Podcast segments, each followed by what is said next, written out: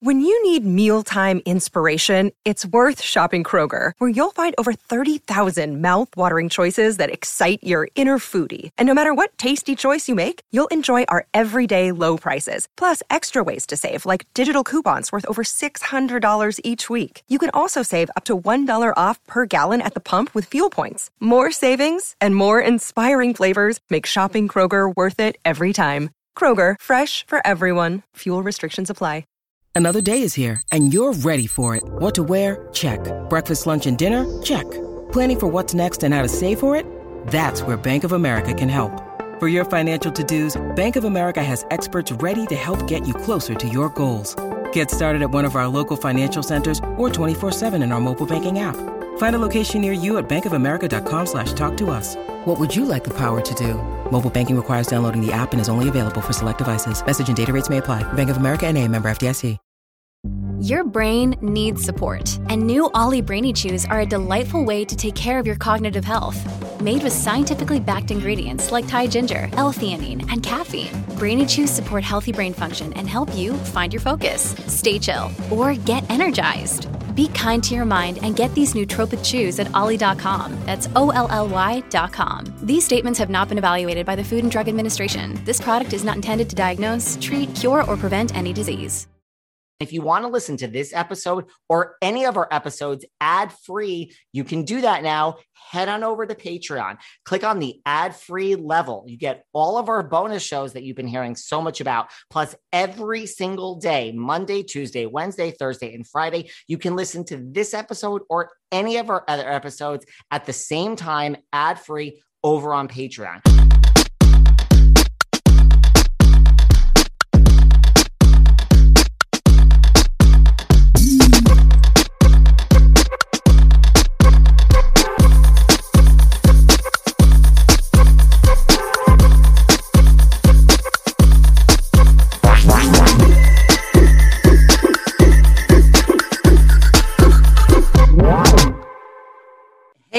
Everyone, this is David. Welcome back behind the velvet rope. Let's just get right into it today because we are joined by the one, the only Mr. Matt James. What's going on, David? Listen, you're now now. I mean, is is that what happens when I introduce you like that? You rock the shades. Is that all? is that all it takes to get you to put the shades on, Matt? You know, honestly, Rachael left these beside my computer, and they look kind of fitting for the intro, so I had to throw them on. Are they hers or are they yours? You know what? At this point, who knows? You know, I, I borrow a lot of her stuff. She borrows a lot of my stuff. So these are definitely her glasses, but there's a 10 out of 10 chance I'll have these on at some point. Listen, it's all the same after a while, right? Right. Is there a favorite article that you borrow of hers that she wears? I mean, I assume you uh, can't fit into her shirts or pants. That's that's an interesting point because she can fit into my shirts and my hoodies. So, you know, when a lot of that stuff goes missing, I know where the culprit is, but she, her sunglasses is something that, you know, we can both I might I have a bigger head than her, so I stretch out a lot of her stuff. So, she she hides all her stuff from me anyways. Oh my God. Well, listen, before we, we, we got to say congratulations. I mean, first impressions, off screen conversations with a bachelor on race, family, and forgiveness. Like the book is here, May 3rd, available for pre order, everybody, right now. Like, congratulations. Thank you, David. Yeah, no, I'm excited. That was a long time in the in the making. Like, drop a clue bomb. Very excited to share that with everybody. I mean, why? I mean, the first question for me is like, why now? Like, you know what I mean? Like you said, it's a long time in the coming. Like, you know, was there a particular reason why you felt now is the right time? Um, I want to say that it's not one of those books where it's like, you know, when I was born. It's like it's not like this like follows your entire life. Like because I'm only 30, but there's key themes in my life that I think resonate with everybody. So um, it started out selfishly to vindicate my image of the bachelor. I'm like, I don't feel like that was a representation of who I am, what I'm about, and like dive into the things that are important in my life. And I'm like, for the people who care, I want to put together, you know, a collection of stories that represent why I might have gone about things the way I did.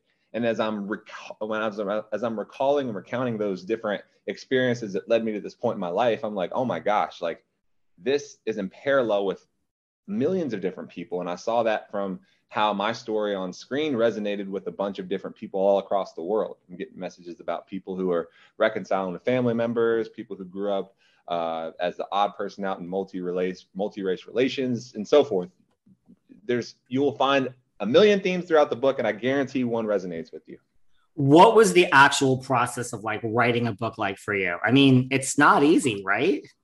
It was difficult, David. Like a lot of a lot of brainstorming sessions with Cole Brown, who um, this wouldn't have been possible without him, uh, who I wrote the book with. Um, and honestly, the the experience of being on The Bachelor prepped me in terms of being able to dive into things that I I didn't want to talk about. Like, it's very hard for me to get go to places that make me emotional and bring back traumatic experiences, but like I had to address those things face on on the show. So it had already warmed me up to that process. And um, putting them on paper like really helps you um, identify things in your life that like you have and found issue with. And as I did that, I'm just like addressing these things head on. And it was a very healthy exercise.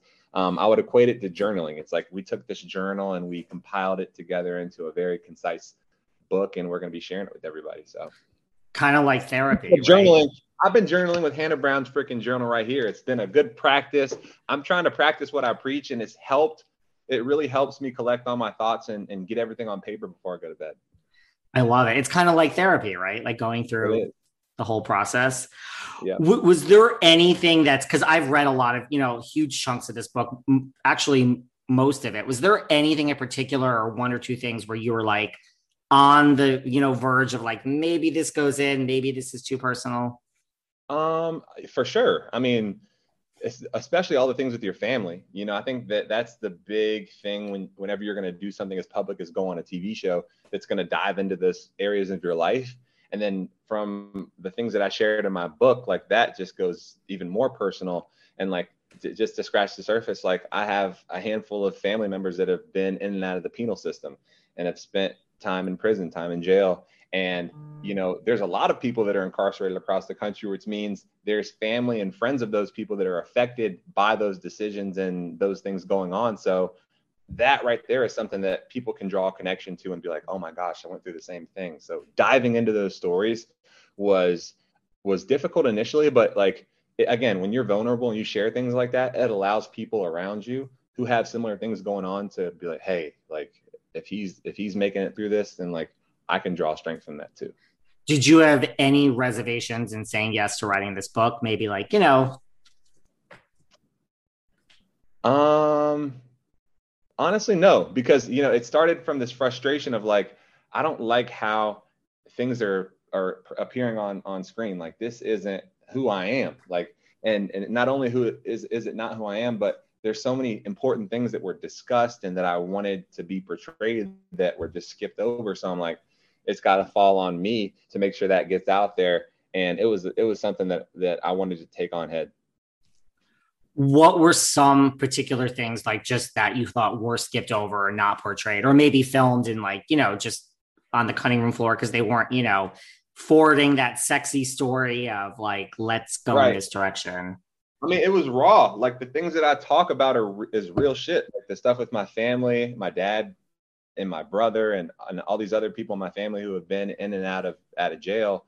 Like I'm sharing that stuff with the women so that they know what they're getting when they when they bring me home to their parents. Like I don't want it to be some shock. Like this is The Bachelor.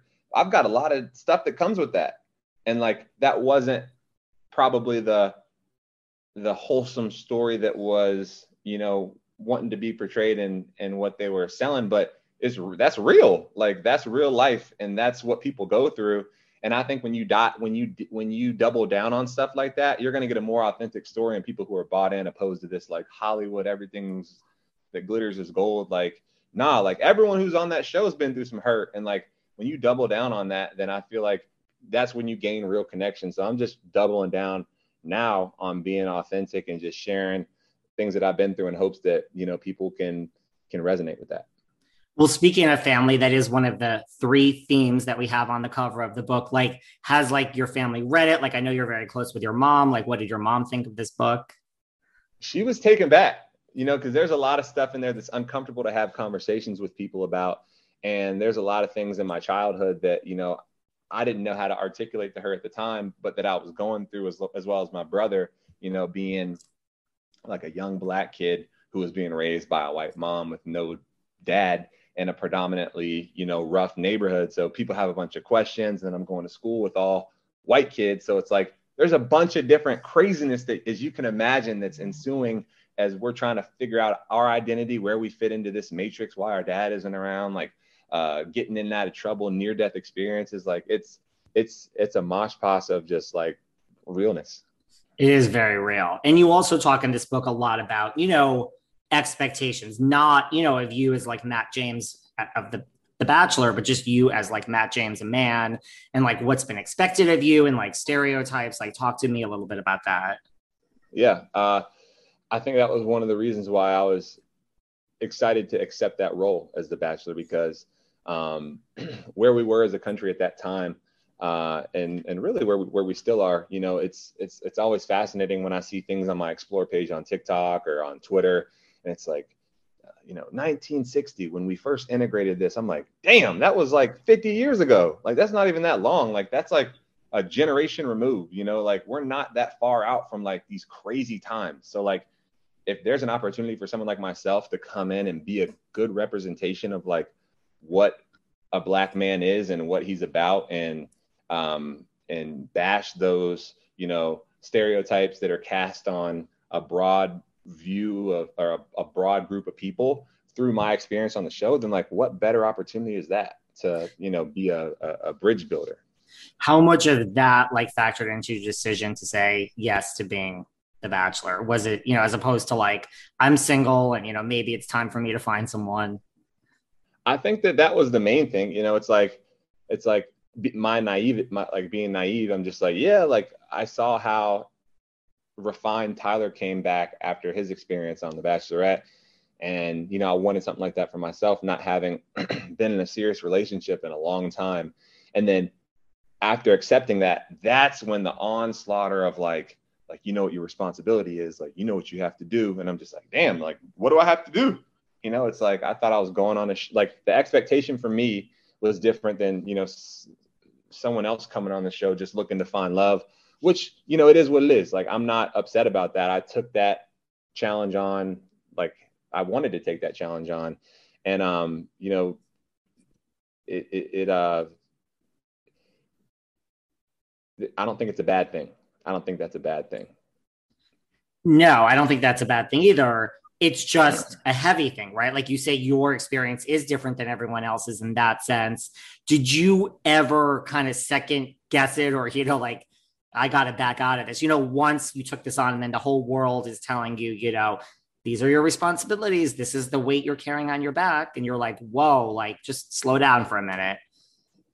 Um, no, I just, I never wanted to back out, but I just continued to, be reminded of the gravity of that decision because of um, how polarizing my presence and decision making would be. But I made a promise to myself before the show that I wasn't going to let my um, decision making be swayed by trying to please the public, trying to please white people, black people, Asian people. Like I was trying to find happiness and peace for myself, and um, and that's what I did and and I just remained real to myself and um, that made my decision making very easy because I wasn't trying to please the network. I wasn't trying to please that person. Like I was just staying true to myself and everything that I did.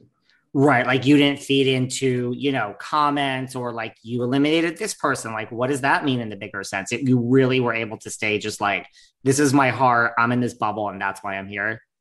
You have to, because if you don't, then like like and it's just it's the worst thing like when you see someone trying to do those things because you're never going to please everybody so like like let's say you send somebody home it's like they're going to love that and they're like why'd you do that and you're like oh snap like like they're going to hate every single thing you do. Like someone's to have something to say about everything you do. So like how are you to find happiness if you're trying to please people that can't be pleased?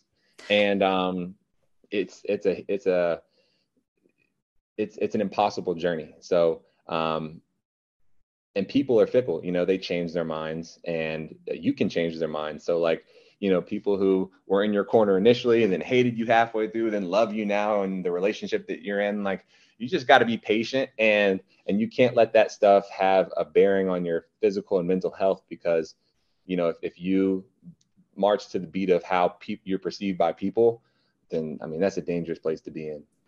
It's a really dangerous place to be in but you do i mean that's another theme that you do talk about in this book of like you know being a people pleaser like you weren't always in this position that you are in now where you're like that's a dangerous thing. I mean you talk about how you were a people pleaser at points in your life oh for sure yeah no i think like everyone wants to be i well, I can't see everyone. I say I want to be liked. I think it's important to want to be like liked and respected and whatever by your peers. And um, as long as I was trying, but this is what it boiled down to for me. Like, yeah, I want to I want to be liked by everybody, but at the end of the day, like I'm not going to compromise my faith and like what I believe in to make those things happen. So as long as I'm honoring God and doing the things I need to do to be a good Christian and a good person, then everything else doesn't matter because I know that what I'm doing is pleasing and honoring to God. Then, like, if I make somebody ha- unhappy in that, then, like, I'm sorry. Like, that's tough and they'll get over it. But, like, I can't bend the knee, as, as you would say, for Game of Thrones, just every single situation because I'm just be walking around on my knees. and just be walking around on my knees all day. So, right. Like, you have to be authentic to yourself. I got to which this leads me to your Instagram, you know, a few days ago, or I mean, within the last week, you shaved your beard. This very, I mean, I thought that video was touching and great. Like, talk to me a little bit about the video and, like, you know, what it symbolizes and how you came to this decision.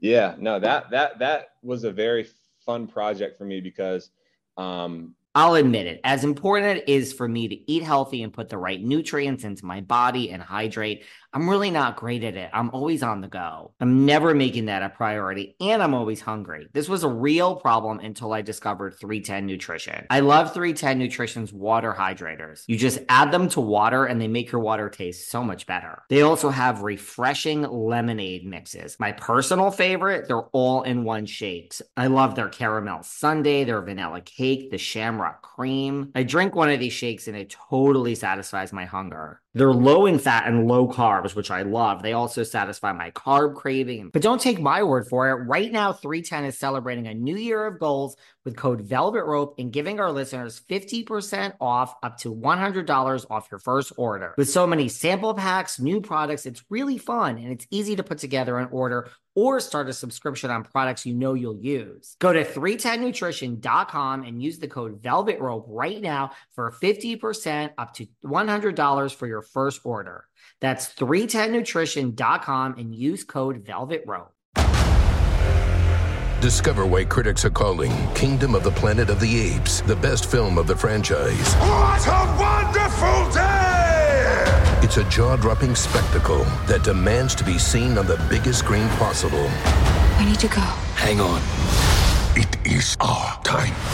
Kingdom of the Planet of the Apes. Now playing only in theaters. Rated PG 13. Some material may be inappropriate for children under 13.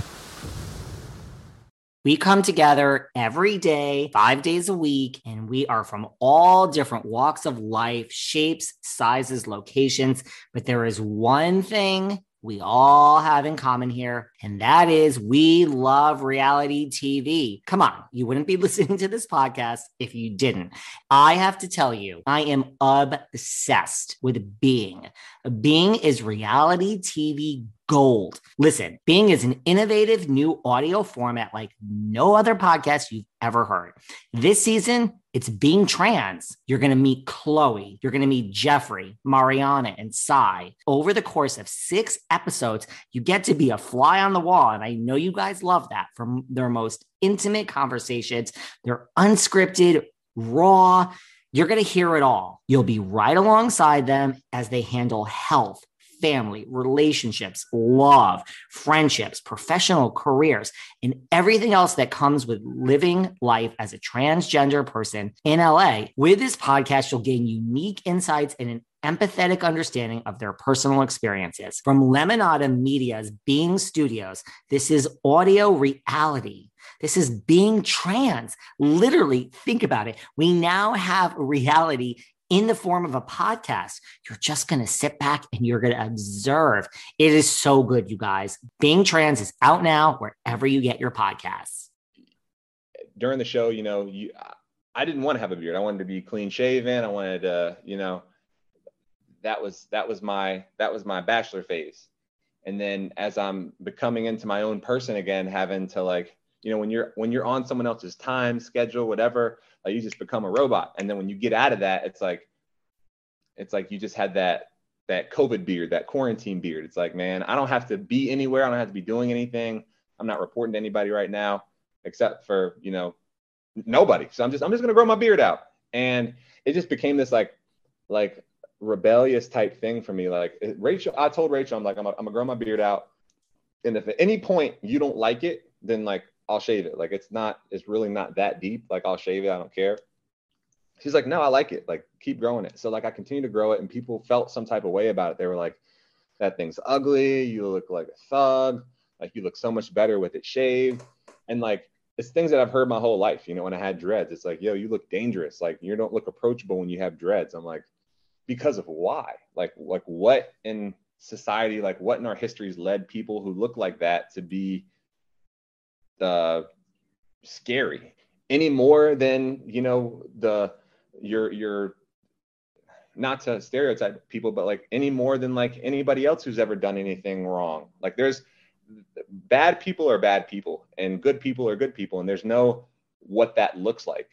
And when we try to put people into categories, it's dangerous. And so for me, I'm like, if I can be a good person and have a beard, then like maybe, you know, playing into that thing that we talked about earlier, maybe I could change the hearts and minds of people. And then I went on to explain after I cut it, it's like, you know, people are unaccepting of people who don't look like them until they need those people.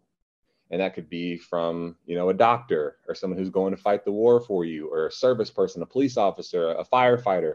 It's like, you know, whenever until you rely on that person for something, you're like, oh my gosh, like, like maybe all these people aren't like that. And it's like, it was just a play on like, don't judge a book by its cover. Like, like I'm, I'm like when I was younger, you know, tattoos. If you had a tattoo, you're never gonna get a job. Like you're you're a bum if you have a tattoo.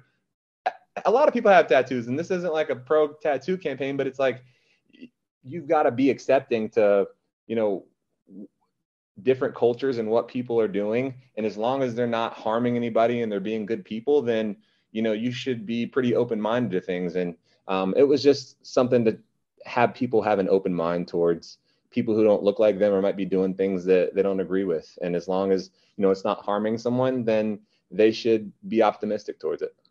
I I would agree with all that. Or right, like you know, you have a stereotype of someone right until they walk in the room and like that is your doctor, or who is that? Oh wait, that's so and so. I love their music, or that's just you know, I just it's all it's the same person, and your whole your whole opinion just changed within a matter of one one because you know one thing about them now. So it's exactly. I thought it was a powerful and when you were growing your beard too, I mean, it sounds like some of that, not in a bad way, was just rebellion of the like, I'm so sick of everyone weighing in and having an opinion on everything I do after going through an experience where people, you know, you were not controlled. I mean, maybe that's a wrong word, but you were part of a show and a network. It was just kind of like, it's my time now. Like, I just need a break, right? I mean, I don't want to put words in your mouth, but that's kind of the sense I got as well. Yeah, it was, it was a healthy expression of that. You know, I think there's a lot of harmful ways to go about being rebellious, but I felt like growing out a beard was just like a, you know, a, a, a, a peaceful protest. You know, it's like, I'm going to do this. And, you know, when people ask about it, it gives me an opportunity to talk about my truth and um, that's kind of what I used it for.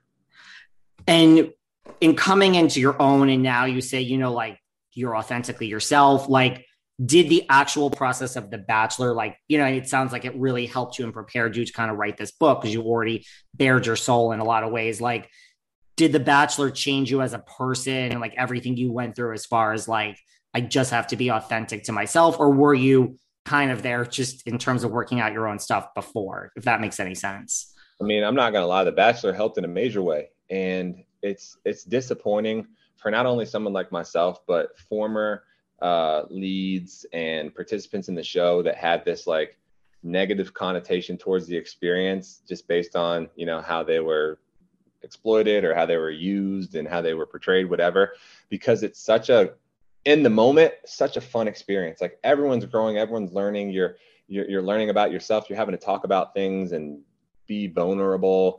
And um, I think that there's a healthy way to go about using that um, energy and, and content that you're pulling out of these people that's um, more in line with telling an authentic story opposed to you know being exploitative and that's why you see so many people from the franchise being like oh i don't want to be associated and it's sad because there's so many good people that have come out of it that like no longer want to be like oh like i don't want to be bachelor this i don't want to be bachelor that like and i get it like it sucks because it was like it was a cool experience like i met freaking rachael on it who i love i met a bunch of incredible women i met uh friends from past seasons. I connected with former bachelor bachelorettes. Like it was, it's a, an incredible community and uh, ecosystem to be a part of. And you know, because of a couple bad actors, you know, it's like shameful to associate with it because it's like, you know, you don't want to be one of those people. So, do you think that's like reality TV in general, or is there something unique about The Bachelor and just the way you know it's rolled out to the world that it's it's maybe more unique to that? No, it's not reality TV. I think when people say that, it's a cop out because there's a bunch of different verticals that you can go to to experience whatever you want to experience.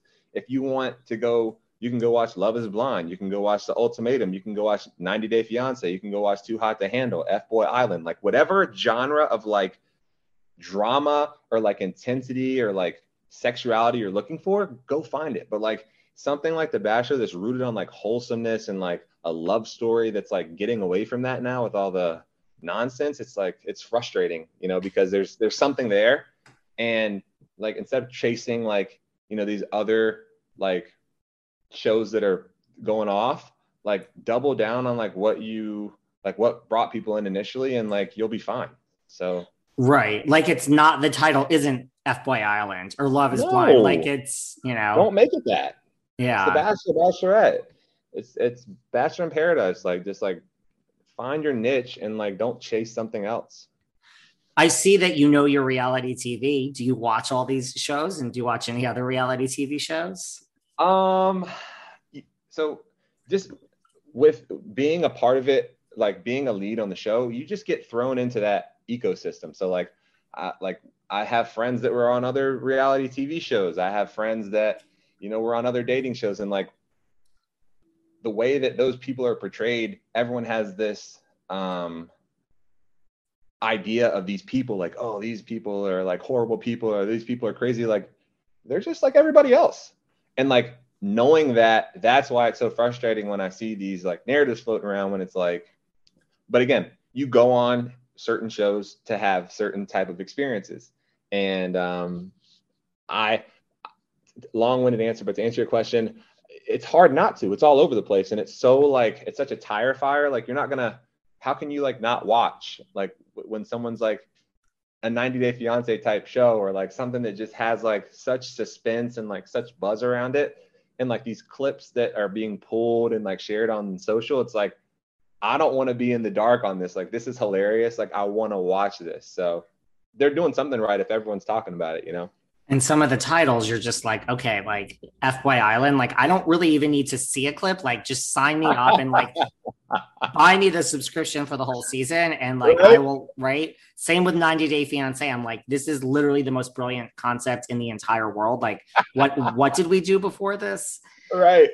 What about like, does Rachael watch like Real Housewives? Does she suck you into any of that stuff, or is she not? I mean, I'm just assuming as a straight man, you don't watch Real Housewives. No. I I honestly don't mind Real Housewives because I'm a big fan of um of Andy Cohen. So you know he, he's someone who covers a lot of that stuff. And you know being on Dancing with the Stars, I'm I'm really close with Kenya now, who is a Real Housewife. Um, again, you just get pulled into that ecosystem, and uh, I'm friendly with a handful of those people, and so it's fun to know these people as people, and then to see their lives portrayed on you know reality TV. And it's like it's it's it's it's an exciting place to be in to have both vantage points, you know. Well, you know, two days before your brilliant book comes out, The Real House, your friend Kenya Moore is back on our Bravo screens, The Real Housewives of yeah. Atlanta. So you can just get ready to watch the new season. I can't wait. Yeah, no, she's been active. She's uh I, am very excited for that season. She's gonna be uh she's gonna play a key role in that. Out of everyone you were on Dancing with the Stars with, like what was it about Kenya that just kind of drew you to her?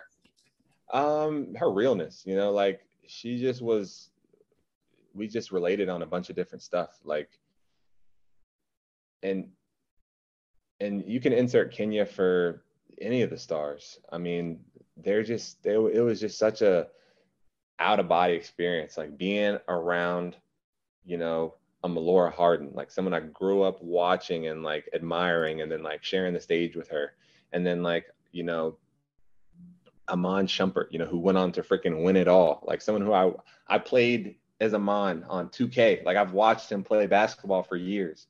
I listened to Jimmy Allen's music. I watched Suni on the like it's all these people that you respect and admire, and then you're having this interaction and relationship with them as people, and it just changes your perspective on everything. So, um, yeah, but yeah, Kenya, I mean, she's just a real one. So whenever you are around someone who is authentic and real and not fake in a world where there's so much of that, you just gravitate towards those type of people. Kenya is authentically Kenya. That I can say. I mean, I don't think she knows how to be any other way. Nope. How was Dancing with the Stars just as a on the level of difficult things you've done in your career? Uh, I mean, it was up there. Like that, it's tough, bro. Like they they're so talented. They make it look easy, and they do such a good job of like making sure that you have your steps down. But then like when you're critiqued by you know uh when you're when you're set up against your peers and like you're going up against all these other amazing incredible athletes and dancers it's like these people are really talented and you take it for granted because you know uh, they make it look so easy but it's not it was very hard and i have just my respect for them just continues to grow as i spend time around them and see the the hours and sweat and blood and tears that they put into that profession like um, yeah, it was it was it was incredible. I really enjoyed it. Do you remember like if I said, you know, tonight go and do a paso doble, go and do a tango? Like, do you remember a lot of stuff? I mean, hell no, that shit was hard. I would I do not remember that. Like Lindsay would be coaching me up to the very last second. Like I'm like, all right, Lindsay, let's do one more last walkthrough before we go out there. Um, yeah, no, there was it was it was tough. It was tough you know, you talk about how like The Bachelor kind of changed you and how like, you know, it did help with like you getting in touch with your authentic self. Did you ever go down that road of like, you know, here are all the comments and, you know, and if you did, did that kind of then affect like things you did after The Bachelor, if that makes any sense? Um, not really. Like, I, and, and I, I'm very fortunate and lucky because I had someone like Tyler go through it before me and I saw, how he navigated everything and like if I hadn't had seen his example, then I probably would have been weeds in the articles and making sure that like what's people saying about me here and there. Um, you can't you can't read that stuff because good or bad, it's going to change and there's going to be something that happens that um, it's going to be unpopular with a bunch of people. So you can't ever be swayed by how people are feeling. Again, as long as you're not doing something that's hurting someone or that's you know not right morally. Um, and and and, and yeah, so I, I didn't get wrapped up in that stuff. You didn't. I finally got and am finally getting a good night's sleep.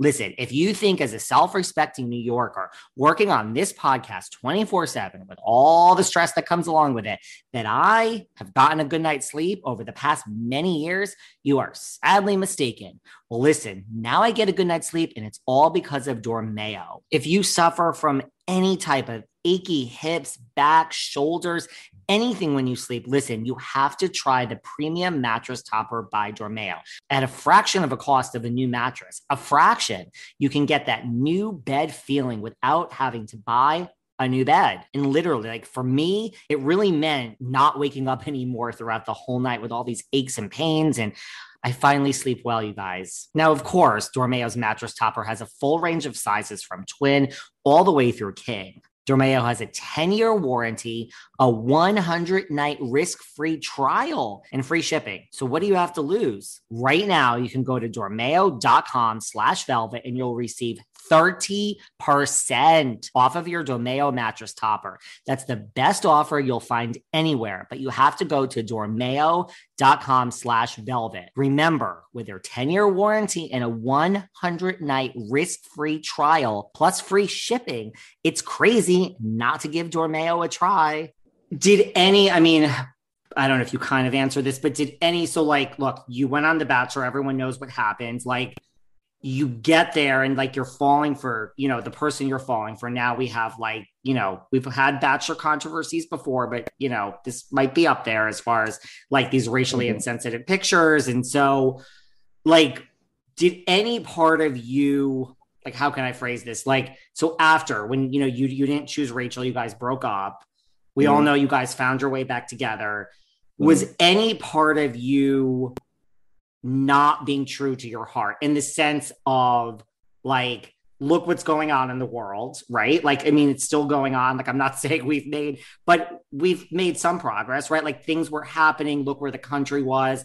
And now, like, the optics on this are like, how can I choose this? How can I say, I love her? I mean, we are there now. I get that. But at the yeah. time, like, how could you? Like, for me as a viewer, when you broke up and it didn't work out, to me, I guess it was le- it was about you being authentic, but it was also like, well, how could you ever, as a black man, and like you read this book and you learn all this stuff about you, how could you ever choose her? And yes, that's authentic in that it may not have been a connection, but it's more like the world is watching. Like, right? We we were at a different place even then. I mean, it was like everything was being analyzed. Does that make sense? Right. Yeah, Did no, that ever play into your like I just can't stand up in front of the world because of this weight, like you said, that everyone was putting on you? I think it was more so like um, I just wanted to validate that my feelings were as strong as they were because I knew I loved Rachael. And like when you go into that bachelor uh, bubble, when you're like on the show, you don't have a phone, you don't have family, like no one to bounce ideas off of, like you you can and I'm sure you, if you ask a handful of the women from my season, like they thought they loved me or whatever, whatever. Like it was, you know, we had known each other for a couple weeks, so who knows what they really felt. And um, I had to make sure that like how strongly I felt about her wasn't just me being in this like ultra intense experience. And you know, when we separated briefly, like I thought about her daily, and I wanted to reach out to her and talk to her, and um, those feelings were there. And uh, the person, and I knew the person that I fell in love with outside of everything else that I had learned, and I knew that we could build on what we had, and that's what we've done, and it's been awesome. And I mean, do you look back and you say, in a way, I mean, look, some couples go out and they have a great first year and they have their drinks and they go to parties and life is good, right? And then, like a year into it, or a year and a half, or six months, whatever it is, you're like, wait a second, we have some things here we need to talk about. Like, do you ever look back and say in a way like you guys really I mean talk about like open honest communication and just breaking it down you kind of just jumped off the deep end right? I mean you had well, to. I just, yeah i think about other relationships i've been in and this is the most mature relationship hands down i've ever had. So like um i've never had like i've i just imagine myself like in college or like right out of college like having the conversations i was having with rachael like i wasn't there. Like so we were already so much further along than any place I'd ever been in a relationship. And to go through something like that together just meant for me that we were battle tested. And if we could handle something like that, then we would have no problem handling any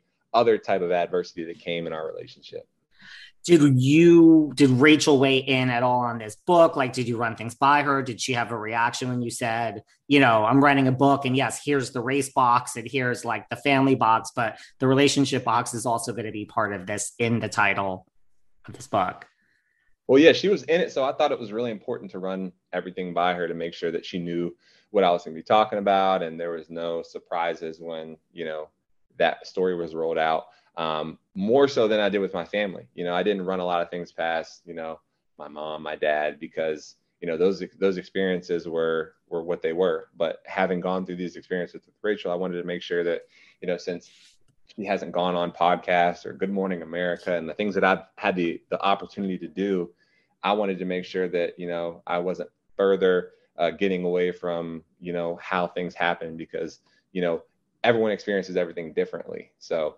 you know my experience would be different from hers and i just wanted to make sure she had input in that. And so yeah, I was bouncing things off Rachael. Right. I mean, that's exactly what it is. And then did she read any parts? And you know, it's your book, it's your story, but say like, okay, you know, say what you have to because it is your experience and people experience things different. But was there anything that stood out where she was like, this is just not how I experience this or remember this or anything like that? For sure. And that's why you have conversation. You know, that's why uh, you you have conversation with someone as you're putting that together because um, if something's one-sided then it's gonna i think it's gonna read as one-sided.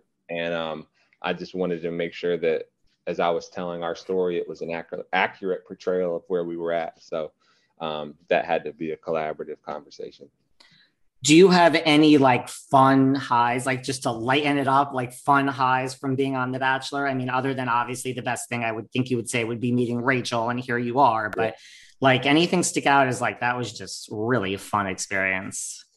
Um, just like the the um the the like I don't know the right word or adjective for it, but like the the adolescence of our conversation, like looking back at the conversations that Rachael and I had and like um the moments that we shared, feeling like we were in high school again, and then like seeing where we are now is like funny to look back on. And and I always when I I poke fun at Rachael because there's certain group dates and stuff that like um, one of the funniest things for me was like there was a night where um, Rachael freaking got a group date rose or like a one-on-one rose. Uh, I forget which one it was, but she had a rose going into the, the to the to the cocktail party, and um, as I go to like start handing out roses and stuff, she's safe for the night. She's not going home.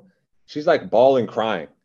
And like I could tell she had been crying. So I was just like, like, why is like what what could she possibly be upset about if she's like safe for the night?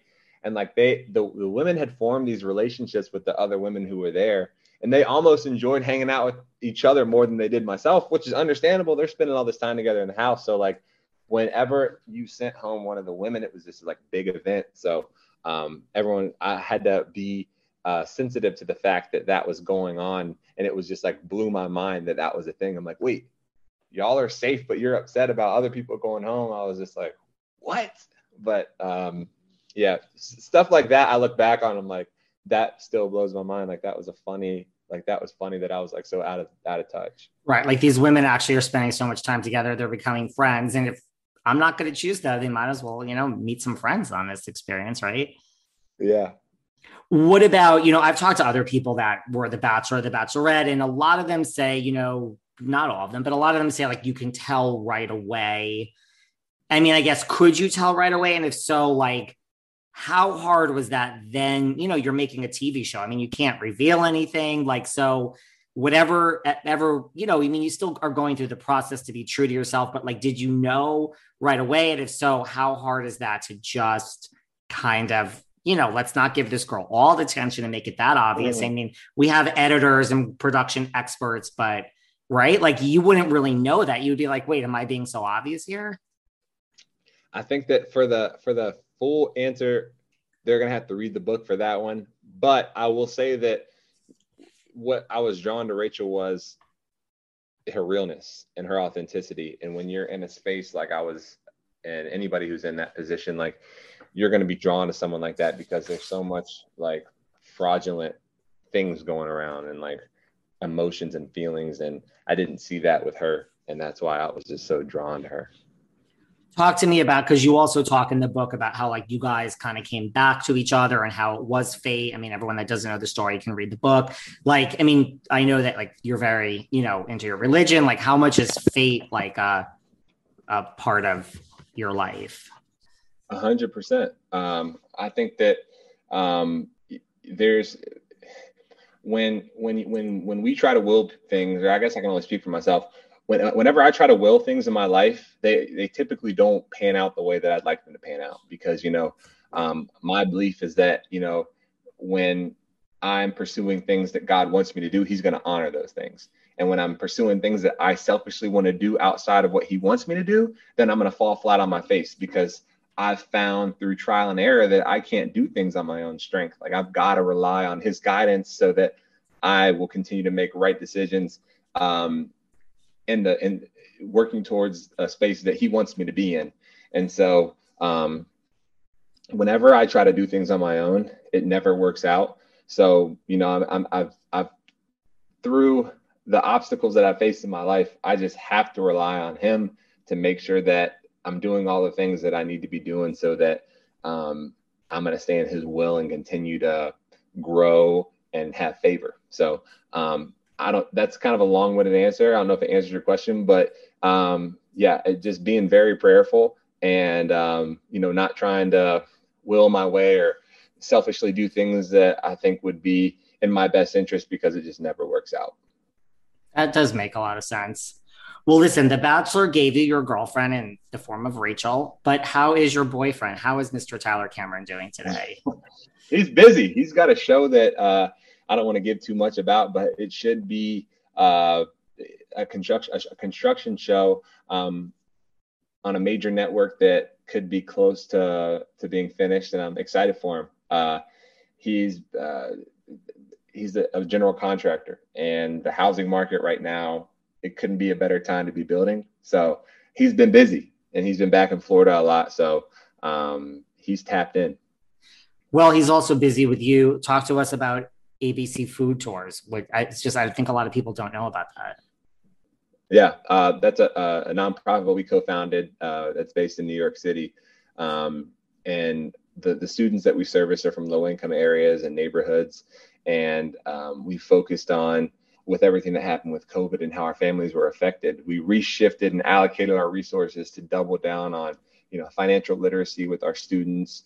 Um, a reinvestment into you know health and exercise and living a healthy lifestyle and providing that education for them because initially we were going on these group field trips to restaurants and um, fitness studios throughout New York City, and that has changed. You know, there's different guidelines in place. You know, are people vaccinated? Do people have masks? Can they work out and do this and that? And a lot of the restaurants that we supported, you know, folded during COVID. Same with gyms. So like the way that we're servicing our students has changed, but the mission hasn't. And um, we've it's it's honestly been a blessing in disguise because now we can really meet our families where they're at and providing resources for them that they're not receiving at school and helping them be more prepared for a world that I feel is inevitably coming, which is going to be crypto native, which is going to have hydroponic aspects to growing food and um, resources. And if we're starting that conversation at an early age, I think they're going to be in a really good position. And that must be really rewarding work. I mean, you get to do it with a friend of yours, and I mean, gives back times ten, right? Yeah, it's yeah, it's it's selfishly, it's a lot of it's it's very rewarding, uh, and it's I feel I feel selfish saying that because we're giving so much, but I feel like I'm getting a lot from these students the more time I spend with them, and I'm just like, dang, how am I learning so much from my time with these students when you know I'm supposed to be the one who's like imparting knowledge on them, you know? Well, I'm sure you impart plenty of knowledge on them. well, listen, I mean, it sounds like Tyler's, you know, busy with this new TV show. ABC Food Tours keeps him busy. But, you know, despite being linked to, you know, Kristin Cavallari in the press, as far as I know, he's single. So you are you are his BFF. Like what what what does Tyler need? Like, do you try to fix him up? Like, what does he need in a woman? He, I, I'm no one to tell him what he needs. He's got to figure it out. Um, I uh, I think when he's ready and he finds somebody that uh, fits into what he's looking for, then he's gonna he's gonna settle down. You know, he uh, he doesn't have uh, a limit of options available, and um, I think that he's got a lot of things that he wants to accomplish uh, as a man and as a businessman. Uh, and if he finds somebody who um, is on that same trajectory and um, making themselves better and um, I think that's going to be a perfect match. So, um, who, who knows? It, it, he, he's a wild card. You don't, you never know what's going to happen. I was just going to say, I mean, listen, he does fine on his own, but you know, I mean, well, based on all that, what about Kristin Cavallari? Wouldn't she be a great fit for him? Uh, I, have never met Kristin. Um, she seems like a wonderful woman. Um, I, I, I have, I don't know. I, you know, I've never met Kristin. I, uh, um, I'm sure that if he's spending any significant amount of time with her, then she's got to be a good person. Um, but yeah, I, I have no idea. if I if, if I had any if I would give you something if I had it, but I've I've never met her. I've never spent any time with her, so I have no idea. Well, I'm just going to put that out into the world. I'm going to will it to happen. what about, you know, you're busy with all of this. You know, there's so many people like you look at like Wells Adams and like even like people that are not in Bachelor Nation, like last season, like we had David Spade. And like, do you have any interest? You know, like I know when they were, you know, like Rachel Lindsay, like they were talking about different hosts for Bachelor Nation. Do you have any interest in that being part of this franchise and a hosting or other for any other capacity? Um, I don't think that I think they're doing a good job. Like I think that uh, who they have hosting now is great. I think that when Kaitlyn and uh, Tayshia stepped in, like that was that was what what needed to happen. Um, uh, so I don't know what value I could add. Like maybe from a consulting standpoint and like giving them some ideas, but like uh, I, I don't want to put a, a square peg into a circle peg. You know, like if I felt like I could add value, I would be, you know, more than happy to to pursue something like that. But I don't think that's in line with, you know, what I'm trying to accomplish right now. Um, so uh, yeah, I don't, I don't know. I, am I'll always be an advocate, and um, like anyone who is a part of the show um, has a, a direct line to me. I spoke to Clayton a lot last season, so um, I, I always want to be a resource. But um, yeah, no, there, no, I don't see any way that I could add value at, at the moment. So what about your forward in your book is written by Emmanuel Acho? How did that come about? That's my guy. I mean, we we we we hit it off uh, at AFR just because, you know, we're both in this like very um, peculiar position. You know, he's replacing somebody who's just a pillar of our community and Bachelor Nation, and having to step in and um, do something that no one's ever had to do before and then have this like very uncomfortable conversation. I, no pun intended but like uh, w- there wasn't a better person to, to lead that conversation. So um, you know when you connect with someone on that type of level i just stayed in contact with them and um, i reached out to him about it because he had such a um, unique uh, vantage point into what was going on in my relationship and, and rachael too. And so uh, I just felt it was appropriate if he wanted to, and he graciously agreed. So I was very fortunate that he agreed to do that, and um, he couldn't have articulated it better. Did he turn to you for any advice before hosting that? I mean, that I agree with you. Like that could have been like a lose lose situation, but it didn't end up being that way. Um, no, I think that um, I think that I think it went really well. Um, I, I don't I, I hadn't talked to him before because you know I don't think there was anything I could offer him to prepare him for that type of conversation. Like everything that he had done up into that point in his life had prepared him for that. So um, I was just a willing participant to uh, to partake in that you know uh, conversation. So no, he knocked it out of the park, and um, I don't think that's the last we see of him in this space or anything else. So I I would agree with that before I have a few more questions about your book and then we'll wrap up, is there someone, you know, having gone through it, like if I said to you, pick the next bachelor and pick the next bachelorette, any any names come to the top of your list from Bachelor Nation? If if you if you really wanted to like revitalize the franchise and um like get it back on the right trajectory, um, put someone in that position that was wholesome, that was going to be solely there to find that person that they're looking for and people would tune in who actually cared about that story and him finding that person i think the bachelor would have to be tyler. I agree with you. I mean i don't know. Do i think he would do it? I don't think he needs to do it. I don't think he needs to do anything. He's fine. But like that would be a, a situation where the show needs him more than he needs the show. Um, but if they were smart, they'd reach out to him and try to figure something out because um, if anybody could could direct that ship in the right direction, it would be him. Um, a real, authentic, genuine person. And um, until then, like, best of luck with whatever they're trying to do. I agree. I feel like they kind of missed the window on that. Like, they would be yeah. more beneficial to them. But you know, Yeah. One thing I've learned about, you know, the business is someone that doesn't want to do something if you just back up the truck of money and there's enough of it.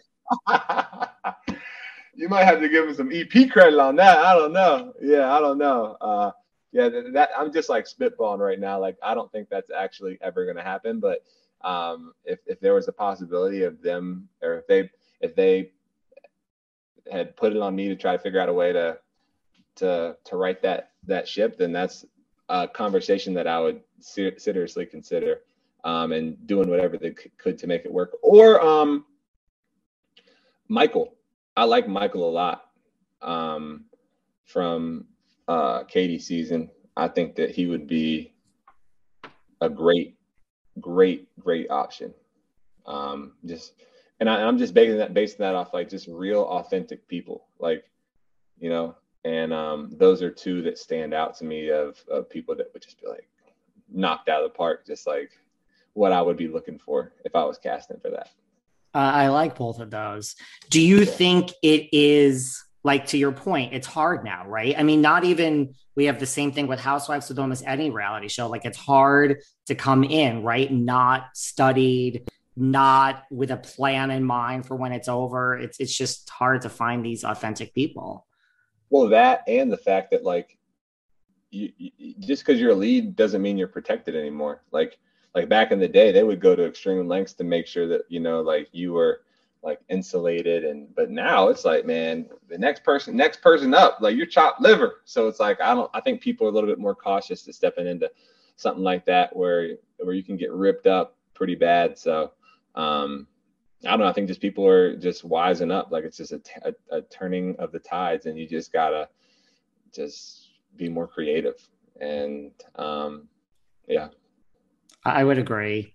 What do you want people to walk away as they read this great book? And like, you know, at the end to say, like, you know, I thought I knew Matt James and now, wow, like, what do you want people to take away from your story? Um, I want them to find at least one theme from the book that they can fall back on whenever they're going through something in life and be like, dang, like I remember this theme in Matt's book and this is what he went through and he got through it. And I want them to be able to draw strength from my experiences so that they don't find themselves in these like slumps when they're going through, you know, the hardships that life throws at you. And um, I think that that this book will empower a lot of people to do that. So it's it's exciting, selfishly, you know, for people to get it in their hands so that you know they can begin to, you know, have these experiences to lean on. I, I like that. And then finally, is there one thing like as people read this, what do you think they're going to be most shocked about? Like, do you think there's one thing that's going to stick out? You know, either like you know with your family. We talk about race. We talk about relations. Like, is there one thing you think people are to be like, "Wow, I'm shocked"? Um, just my life experiences. Like, there's I've I've lived a crazy life, and when they see the things that I've been through, and they can relate to those things, they're gonna just be more in stride with like who I am as a person. Like, wow, me and Matt have lived similar lives. Like I've done these things as well as some tea. You know, there's some good tea in there that I hadn't shared yet about uh uh Bachelor Nation that um should be interesting and uh to get people's thoughts and ears on. So uh there's gonna be a lot to be taken away from. There is tea. I mean, like I literally picked this up thinking, you know, it'd be about you and your life, and I was thrilled to read it. But I was like, Yeah. oh, I didn't, I didn't realize we were actually going to talk this much about The Bachelor, guys. like this, this, I was pleasantly surprised. I was going to read it anyway, but I was like, this, there's tea here, guys. So, a little bit. and I mean, pre-order. Everyone needs to pre-order it now. May third is. Come on, let's hurry up. It's not that far away. It's Everybody. coming. It's coming. It's coming. But, you know, thank you for being so open and honest in this book. I really feel like, you know, you talk about authenticity, like you kind of just put it all out there. Thank you for talking to me for an hour. I really appreciate that. And I think it's a great book. So, you know, you have to tell Rachael I said hello. I will. And, you know, like to your point, she hasn't done podcasts, she hasn't done GMA, but you know what? Here behind the velvet rope, the door is open for Rachael any day she would like to come. Oh, okay. I wasn't, I wasn't that hard on you, right, Matt? We had a nice little conversation. No, you you you uh you were good. No, you had you you, you took it easy on me. You didn't beat me up. So, you know, where can everyone find you that doesn't already follow you or that wants to pre order this? Uh, Instagram at Matt James 919, Twitter, Matt James 919.